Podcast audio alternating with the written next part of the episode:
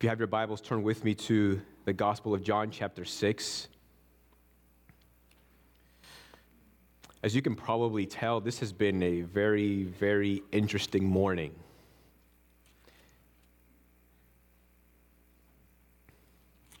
And hopefully, uh, hopefully, I won't preach. I'll be glad if I make it through this sermon, not preach any heresy or say anything heretical. I feel like my, I'm just scatterbrained right now.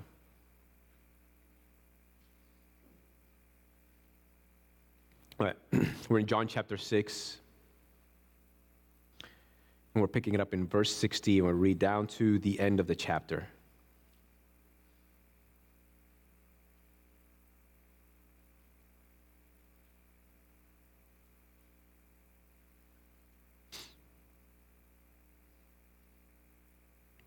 It says, and this is after Jesus had a lengthy discourse with many of his disciples. It says in verse 60 When many of his disciples heard it, they said, This is a hard saying. Who can listen to it? But Jesus, knowing in himself that his disciples were grumbling about this, said to them, Do you take offense at this? Then what if you were to see the Son of Man ascending to where he was before? It is the Spirit who gives life, the flesh is no help at all. The words that I have spoken to you are spirit and life. But there are some of you who do not believe. For Jesus knew from the beginning who those were who did not believe and who it was who would betray him. And he said, This is why I told you that no one can come to me unless it is granted him by the Father. After this, many of his disciples turned back and no longer walked with him. So Jesus said to the twelve, Do you want to go away as well? Simon Peter answered him, Lord, to whom shall we go? You have the words of eternal life, and we have believed and have come to know that you are the Holy One of God. Jesus answered them, Did I not choose you, the twelve, and yet one of you is a devil? He spoke of Judas, the son of Simon Iscariot, for he, one of the twelve, was going to betray him. This is the word of the Lord. Let's pray. Father, we we just affirm what Peter says. Where else shall we go? You and you only have the words of eternal life. We can't find that in the world. We can't find that in other people, but only that is only found in Jesus Christ. That is only found in the inspired scriptures. Lord, so would you feed us this morning? God, I pray that you would help me to walk through this passage with clarity. Pray that you would help me to focus, that I would not in any way be a distraction, that my words would not be a distraction from what your word says. Help us to receive your word. Help us to hunger for it, to digest it, and that we would be nourished. We pray in Jesus' name. Amen. So, for the past couple of weeks, we've been walking through chapter 6 of the Gospel of John, we've been doing this careful uh, analysis of the crowd that we've been reading about in chapter 6. So we began with a, a crowd that was following Jesus because of the signs he was doing on the sick, namely, he was healing people. And then following Jesus to the mountain, and Jesus feeds them using five loaves of bread and two fish. And the passage says that there were 5,000 men, but if you include the women and children, there could have been close to around 20,000 people. And then Following that, Jesus crosses over to the other side of the sea with his disciples, and then some among those followers continue to follow Jesus to the other side. And then we find Jesus at the synagogue with many of those who followed him that we might as well call disciples. These are the individuals who certainly would have identified themselves as disciples because they were following Jesus Christ. And in the synagogue, there were also others who hadn't been following Jesus prior to him coming to the synagogue, but there are certainly individuals there who would identify themselves as disciples of Jesus. So, those who were following Jesus, they misdiagnosed their symptoms. Now, their symptoms were a desire for liberation from Roman rule and the Roman government. There was a desire to be, an, uh, to be once again an autonomous nation, and there was also a desire to be once again in a land in which they could flourish. Right? They're not bad desires. But they are diagno- misdiagnosed in their symptoms, and they thought that Jesus was the cure. He's the answer to all their hopes and dreams, that Jesus is the one who could give them what they wanted, but Jesus is not willing to give them what they want, but only offering to them, giving to them what they truly needed, which is Himself. Because their problem wasn't the fact that they were under Roman oppression, but the problem was their sin. So Jesus offers them a prescription, which is his flesh and his blood, which means that they must believe in Jesus in order to be cured of their spiritual illness.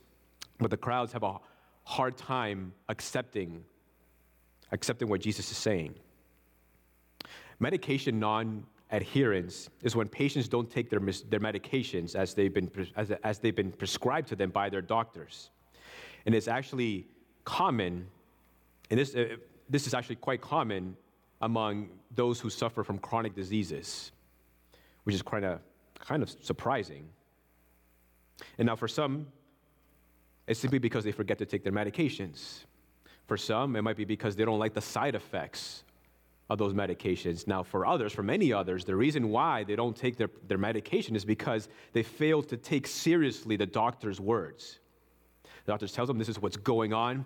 This is what you need to do. You need to adopt a whole different lifestyle. This is the medication that you need to take. And for whatever reason, the individual, the patient, doesn't want to listen. They fail to take seriously what the doctor is telling them, and they don't take their medication like they're supposed to. Jesus' followers refuse to take the medication that Jesus is prescribing to them because they fail to take seriously their spiritual illness. Jesus is telling them what they really needed but they're blinded by what they think they actually need. And so they fail to take Jesus at his words when in fact they are suffering from a chronic disease that will only lead to death. That is a spiritual death, an eternal separation from God. So today we're going to conclude this analysis of the crowd and we're going to see what happens. And it begins with the offensive words of Christ. So when many of his disciples heard Jesus' words, they said, This is a hard saying. Who can listen to it? But Jesus, knowing in himself that his disciples were grumbling about this, said to them, Do you take offense at this? Then what if you were to see the Son of Man ascending to where he was before? It is the Spirit who gives life, the flesh is no help at all. The words that I have spoken to you are spirit and life. So, as we've been walking through the chapter, it began with thousands upon thousands of people, and then that that crowd becomes significantly less when they follow Jesus to the other side, and here he is at the synagogue with these others who have been following him. And among and in the synagogue, there are other followers of Jesus Christ, having heard of Jesus, having heard of his miracles, and having heard of his teachings. They also would identify themselves as disciples of Christ. So then the context now began with a large crowd of followers, and now it begins to narrow in on these so called disciples of Jesus. And we learn that these disciples couldn't bear to listen anymore to Jesus' words. Now, what was it about Jesus' words that they found hard to accept? And so, just a really quick analysis of the conversation so far. So, tracking it from the beginning of chapter 6 and now to the end. So, first, Jesus refuses to become the political leader that they think he is. And they find that hard to swallow. I mean, just imagine your hopes and dreams, right? Just moments from being realized and then being taken away, right? So that they find hard to accept because they find in Jesus the fulfillment of their hopes and dreams. And then, second, they could not accept Jesus' claims to be sent by God and even surpassing uh, the prophet Moses, right? Hence why they say, Is this not Jesus? How can he say that he comes from heaven? I mean, we know him, we know his parents, we know his brothers. So they find that hard to accept. And lastly, they find Jesus' self description as the bread of life and the true blood which they must drink to be offensive. And then that leads them to make the remark that this is a hard saying. Who can listen to it? I mean, have you ever heard of, uh, I'm sure we've all been in a situation when somebody is using foul language, maybe cussing like a sailor, maybe using derogatory remarks, and you just couldn't bear to listen to anymore, so you had to walk away. Or maybe you had to change the radio station, or maybe you had to just turn off the television. Right? That's kind of what, that's, then you kind of get the idea of what these disciples what's kind of going through their head when they're saying that they couldn't bear it anymore to listen to the words of Jesus. They were on the verge of walking away, and then knowing that his disciples were offended by this, Jesus then points them to the cross. So the disciples find Jesus' linguistic expressions to be offensive, then what are they going to think when they see him lifted high above the earth on a cross? If they will not accept Jesus' words, then much less will they accept the idea of a crucified Messiah. Because remember, the Messiah to them was a political figure, a political leader, someone who was coming from the line of, of David, the, Israel's greatest king, that this king would deliver his people. And so the very idea of a royal king being publicly shamed and crucified to a cross was, was inconceivable in their minds. They couldn't fathom that. And so they were offended by Jesus' words. Now, some will even say that when Jesus points them to the cross, he's also asking them to wait. He's pleading them to wait. What if you were just wait? Wait until you see me ascend, uh, be lifted high on the cross, and then cru- crucified, buried, resurrected, and then ascended. Then you will know that my words are actually true. Because he's been telling that he's been sent from God, right? That he comes from heaven. And even in John chapter 2, or chapter 3, rather, Jesus says that no one has ascended into heaven except he who descended from heaven, that is the Son of Man. Right? So the only one who could ever ascend into heaven is one who has already descended from heaven. And Jesus has been saying this all along I am from heaven, I am sent from God. If you will just wait long enough to see the resurrection and me ascended, then you will know that my words are true. But they're still unwilling to listen, they're offended by his words. And the problem with these disciples is not that, is not that they're failing to understand Jesus' words. They're hearing him, they're knowing what he's saying, they're, they're understanding pretty clearly. In other words, the problem is not with their intellect, but the problem is with the heart. It's the heart that's the problem. They refuse to listen because they have a heart issue. 1 Corinthians 1:18 tells us, For the word of the cross or the gospel is folly to those who are perishing, but to us who are being saved, it is the power of God. For it is written, I will destroy the wisdom of the wise, and the discernment of the, of the discerning I will thwart. Where is the one who is wise? Where is the scribe? Where is the debater of this age? Has not God made foolish the wisdom of the world? For since in the wisdom of God the world did not know God through wisdom, it pleased God through the folly of what we preach to save those who believe. For Jews demand signs and Greeks seek wisdom, but we preach Christ crucified, a stumbling block to Jews and folly to Gentiles, but to those who are called, both Jews and Greeks, Christ, the power of God and the wisdom of God. So, see, Paul, who wrote these words, recognizes, right? The Jews demand signs. This is what they were asking for. When Jesus tells them that he is from heaven, they ask him to prove it. Even though he had just done a sign of feeding thousands of, uh, them using five loaves and two bridge, they're asking for another sign. Prove to us, show us a sign, show us undeniable proof that you are who you say you are. And so the very idea of Jesus Christ being crucified is a stumbling block to them. It's offensive to them. They cannot understand because they have a problem with the heart. In the very beginning, from the very beginning of this conversation, the problem has always been the heart. And even down to this very day, nothing has changed. Right? The reason why essentially people don't believe in the gospel that we preach to them is because they just don't want to believe.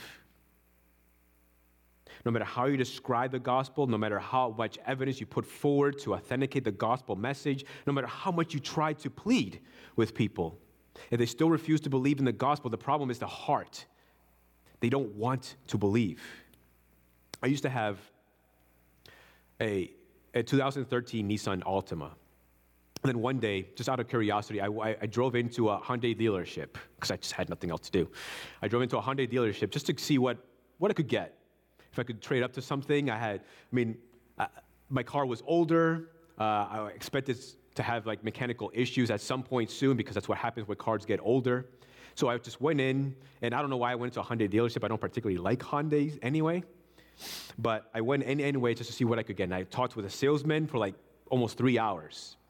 and he showed me different cards. There was a part, one card that I particularly liked, and we sat down, did the numbers. He looked at my credit, and it was an excellent. I had an excellent credit score, and he gave me a really good deal. And he brought the price down. I mean, it was excellent. But what did I end up doing? I ended up walking away. Now, why would I do that? And even after I walked away and I went to my car, sat in my car, the salesman came after me, came to me and said, and brought the, the price down even lower. And I still refused. I still walked away from that. Why would I do that? I mean, I'm getting, I'm, yeah, I'm getting into payments, but the, the payments are something I could afford. It was reasonable, super low. The car was obviously better shape, almost zero miles, more economical, wouldn't have to worry about mechanical issues anytime soon, but I still walked away from that deal. Why would I do that? Why did I do that? the reason is because I just didn't want it. I liked my car. That's the reason why I walked away from such a great deal. I just liked my car.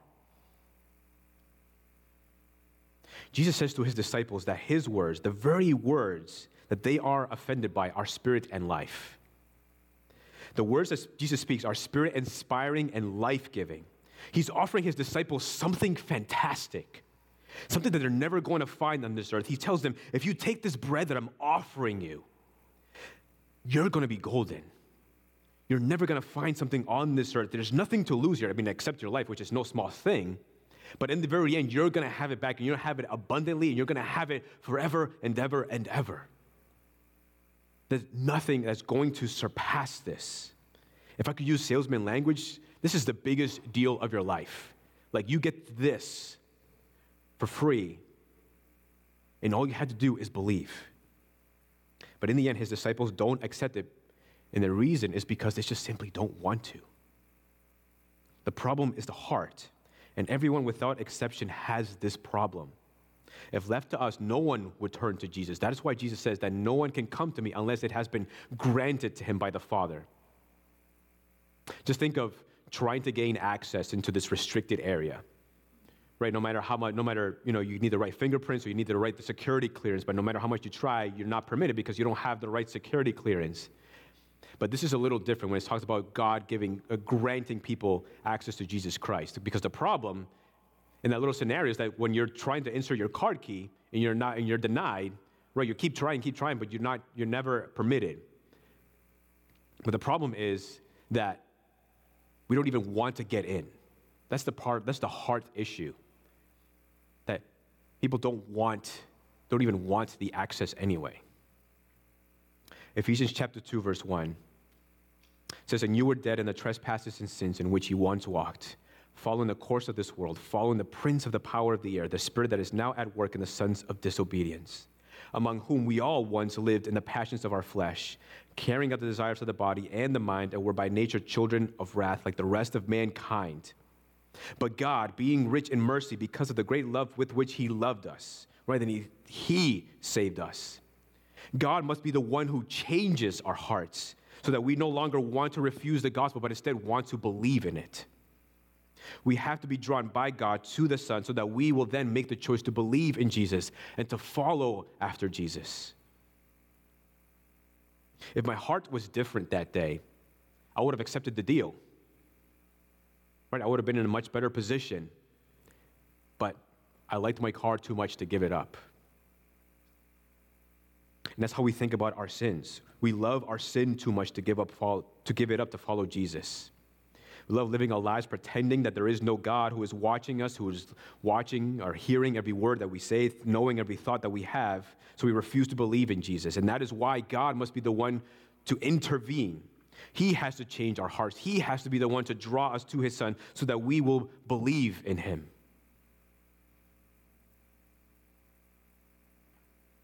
But Jesus' disciples find it hard to accept, not to understand, but hard to accept. And so they refuse to believe. So then what happens? It says, after this, many of his disciples turned back and no longer walked with him. That is, in my opinion, anyway, one of the most saddening passages in the entire Bible. I mean, just think about, just think about what you're giving up. when you're not following Jesus. These disciples, these so called disciples, they abandon Jesus. They no longer want to walk with him. To abandon Jesus Christ, to abandon the gospel, is to give up eternal life in paradise. To abandon the gospel is to abandon the forgiveness of God and having this peace with God.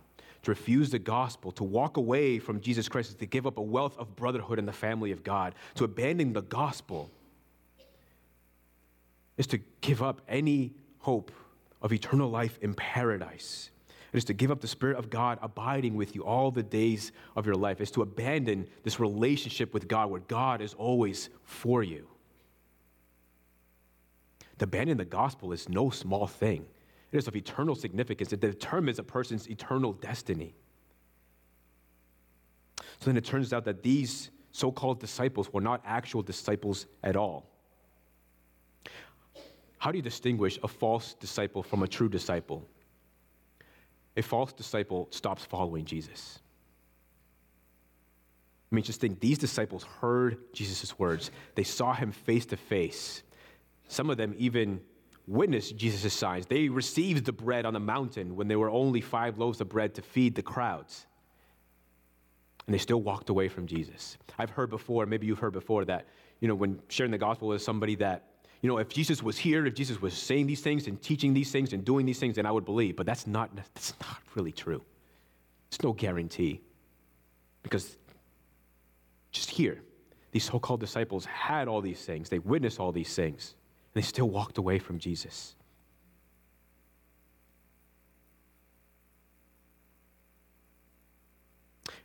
In the book of Hebrews, particularly chapter 6, but it's sprinkled throughout the book of Hebrews, there's always this caution towards believers to make sure that we are examining ourselves so that we are sure that we are walking in the faith. Because this is what happens, right? This, nobody ever wakes up in the morning and says, I'm going to abandon the gospel. Nobody wakes up one morning and says, At five o'clock today, I'm going to walk away from Jesus. That just never happens. Walking away from Jesus happens gradually over time, little by little. And so the book of Hebrews and the Bible itself tells us to examine ourselves, to make sure that we are walking in the faith. And how do we go about examining ourselves? I think John the Baptist has a good answer. In Matthew chapter 3, verse 8. John the Baptist says, Bear fruit in keeping with repentance. He says to the Jews, And do not presume to say to yourselves, We have Abraham as our father. For I tell you, God is able from these stones to raise up children for Abraham. Even now the axe is laid to the root of the trees. Every tree, therefore, that does not bear good fruit is cut down and thrown into the fire. So, the best way to examine ourselves is by asking ourselves, Am I bearing good fruit? A true examination of our hearts doesn't come from how much we read the Bible or how often we read the Bible. Now, please don't misunderstand me. I'm not telling you that there's no value in reading the Bible. In fact, reading the scriptures on a regular basis can be instrumental in helping you to discern whether or not what, or what fruit you're growing in and which ones are lacking. But what you need to determine is am I growing in love?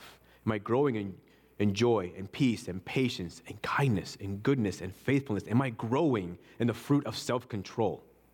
Am I growing in these areas? We should strive to grow in all these areas, and some will be in greater degrees than others. But don't just focus on the ones that are just, I don't know, easier for you. And this is how we can make sure that we never abandon the gospel. And also, right, as we've been walking through John chapter 6, there's a sense of assurance that we have because it tells us that Jesus never loses any one of those who are his. So even as we continue to grow in the fruits of the Spirit of God, we do so because Jesus has not lost us. And we can rest in that. But it is important that you and I both know what, what fruits are we growing in and which ones are lacking. How do we look in comparison between now and last year? Right now, there isn't a discernible difference. It doesn't, it doesn't necessarily mean that you're not a follower of Jesus Christ. It just means that you need to pay careful attention to your life and make sure that you are growing in those fruits of the Spirit and also resolve to do something about it. Well, Jesus, so Jesus is, is having this conversation with his disciples, and his words come off across as offensive to those who ended up walking away. But then there were also his 12 disciples. And those words, Jesus' words, were not offensive to them, but they were cheerful words. So then, having all these disciples walk away from him, Jesus then t- turns to the 12 and asks, Do you want to go away as well? Simon Peter answered him, answering for all of them, Lord, to whom shall we go? You have the words of eternal life, and we have believed and have come to know that you are the Holy One of God. The response of his disciples who walked away is shocking and it's disheartening. And then Jesus turns his attention to his 12 chosen disciples and asks them if they too want to go away. And their response is also surprising. Because it's, it's natural for us to avoid the feeling of being of feeling left out. Nobody likes that feeling. And so to avoid that feeling, we'll usually will tend to walk with the crowd, whatever it is they're doing. Right? We have a tendency to believe that whatever the crowd is doing must be the right thing. Whatever the direction the crowd is going, that's the direction that everybody has to go. But obviously, we know that that's not necessarily true. That's not always the case.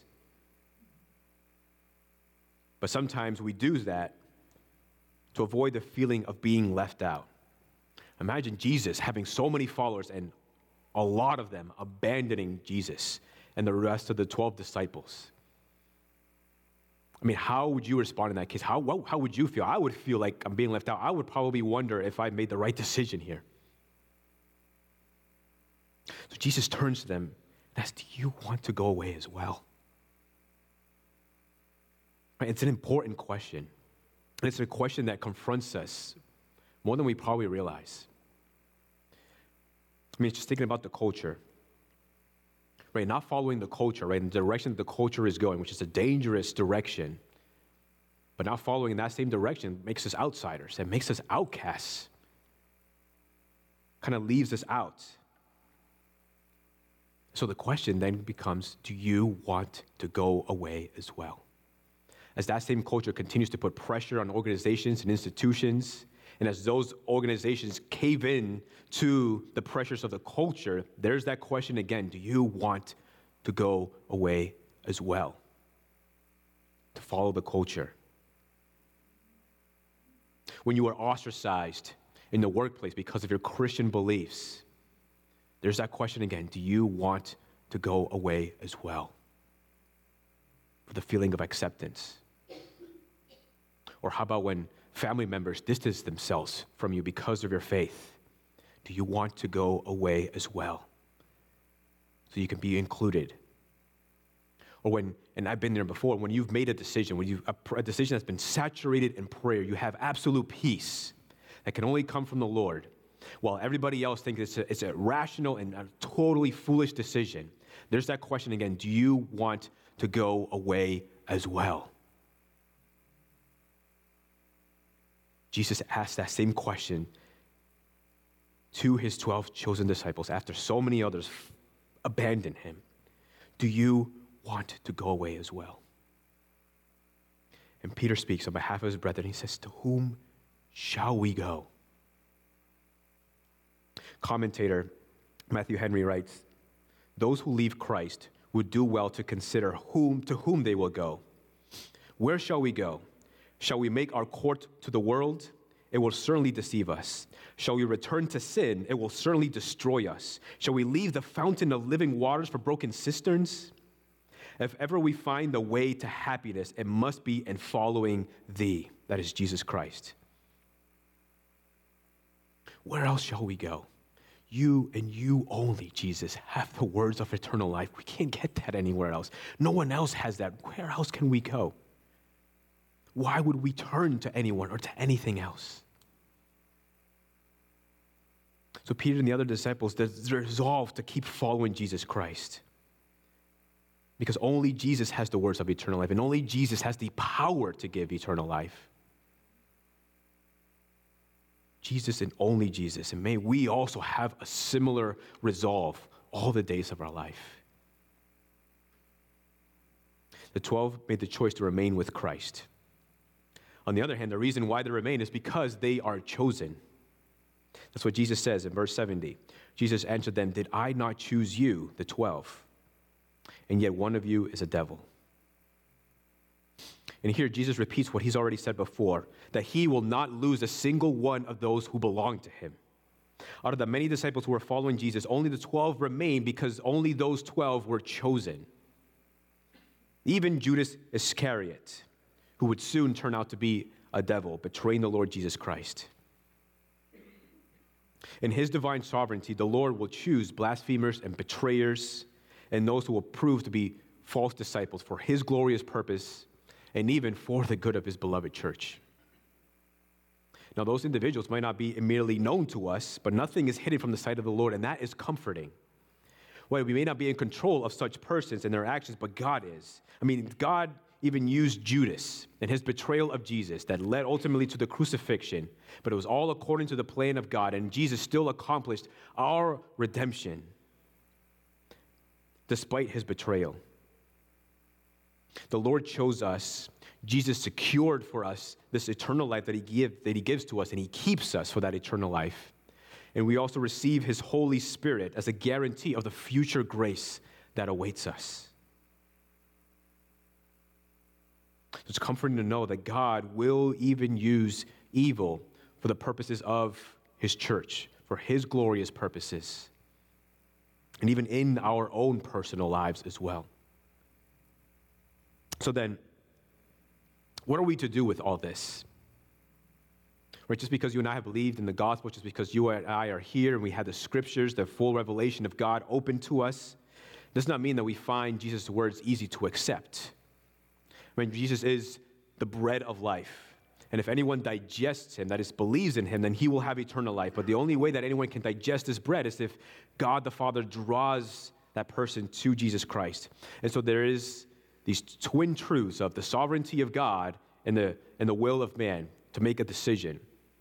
Now, notice that the scriptures never make this a, a point of tension. It never tries to make sense of both, but it just puts them both out there for you. It's not one or the other. It's not, it's not that one it takes precedence over the other, but it just puts both there. The sovereignty of God and the will of man. God draws an individual to Jesus, and that person must believe, must make the choice to believe in Jesus. But what makes it difficult about this is when it gets personal. Because what about those that we love? What about those who have heard the gospel, even from our own lips, and yet still refuse to believe in the gospel of Jesus Christ? So then, what is the appropriate response? I think it's just, I think it's to pray. Many of us, if not all of us, have a dear loved one whom we want to believe in the gospel of Jesus Christ. And that it seems like no matter how often we preach the gospel to them, no matter how often they even go to church, no matter no matter what, they still refuse to believe in the gospel, even though we desperately want them to believe in the gospel. And if we could, we would make them believe in the gospel, but we know that we can't. And that is why the appropriate response must be to pray. We cannot lose heart in praying for the salvation of our loved ones, those that we continue to share the gospel with. We have to continue to go before the throne of God and beg the Lord, God, save my dad. Lord, save my brother. Lord, save my cousin. Lord, save my mother. Lord, save my spouse. Lord, save my friend. I love him. I love her dearly. And I want them to know Jesus. We can't stop praying for them. I'm reminded of the story of the persistent widow. I'm sure many of you are familiar with it. In Luke 18 1, Jesus told them a parable to the effect that they ought always to pray and not to lose heart. He said, In a certain city there was a judge who neither feared God nor respected man.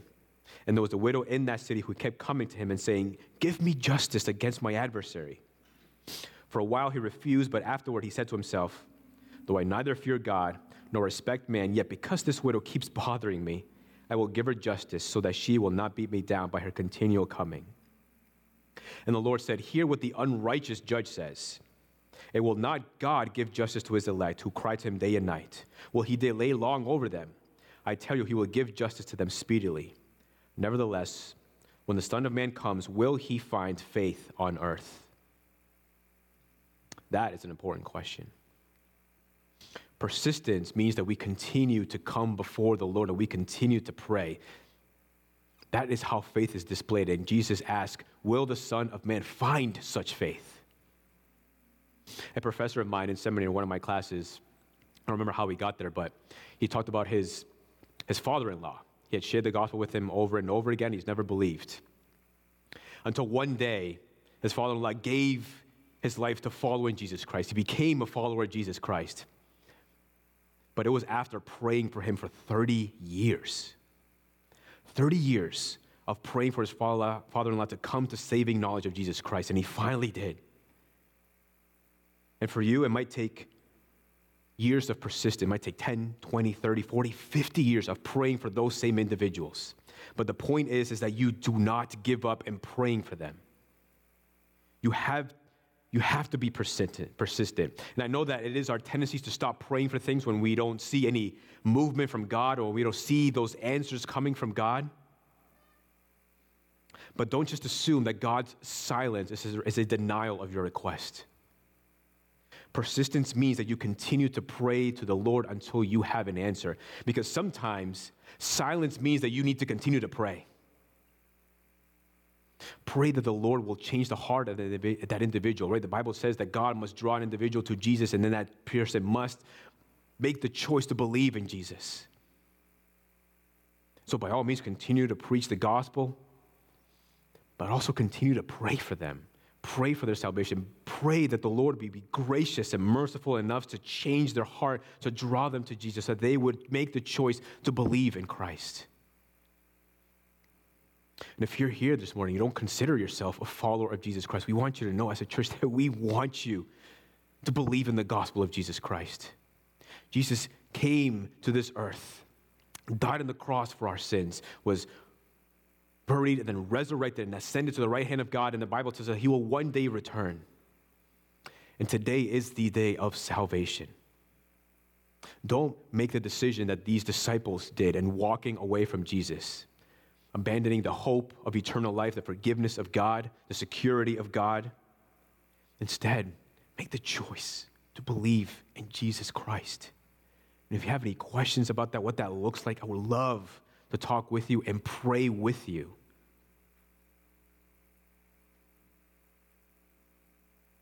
We've heard the statement that goes, that says that you can lead a, a horse to water, but you can't make him drink.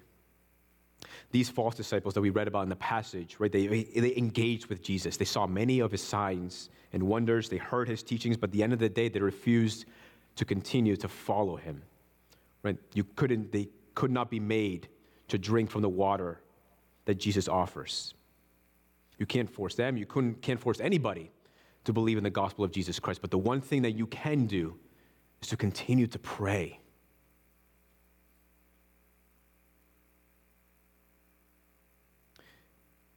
We can pray for them persistently. We can pray to the God who not only can look into our hearts, but can also direct and move the hearts wherever He wills. So continue to pray persistently for those that you so badly want to believe in the gospel of Jesus Christ. And also remember to continue to examine yourself, to continue to make sure that you're growing in the fruits of the Spirit. And also continue to rest in knowing that the Lord Jesus Christ has you and that He will not let you go. Let's pray.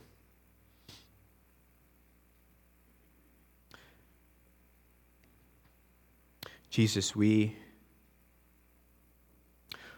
we thank you because you have saved us. You are merciful to us. You are gracious to us. God, and we and we pray, Lord. We pray now for for our loved ones. We pray for family members. We pray for friends. We pray for workers, Lord, for co-workers. God, would you save them? God, would you be merciful to them? Would you draw him, them to Jesus Christ so that they may be saved? God, and I pray that you would help us to be persistent, Lord, to continue to come before your throne and to plead on behalf of these individuals, Lord, that they would come to a saving knowledge of Jesus Christ. Let us not give up. Let us not lose heart. But help us to continue to bring them before you so that they may be saved, God. Because you have saved us, Lord. There were people who prayed for us, maybe even perhaps our own parents who prayed for us or prayed for our salvation, and you saw fit. You were gracious enough to save us, Lord. And even unto this day, you have kept us. And you will continue to keep us because that is what your word tells us. Lord, so let us be encouraged to know that those who are yours, that you will draw to the saved, to Jesus Christ. And we pray for those that we love, Lord. Save them, God. Draw them to Jesus and keep them in Jesus. And it's in His name we pray. Amen.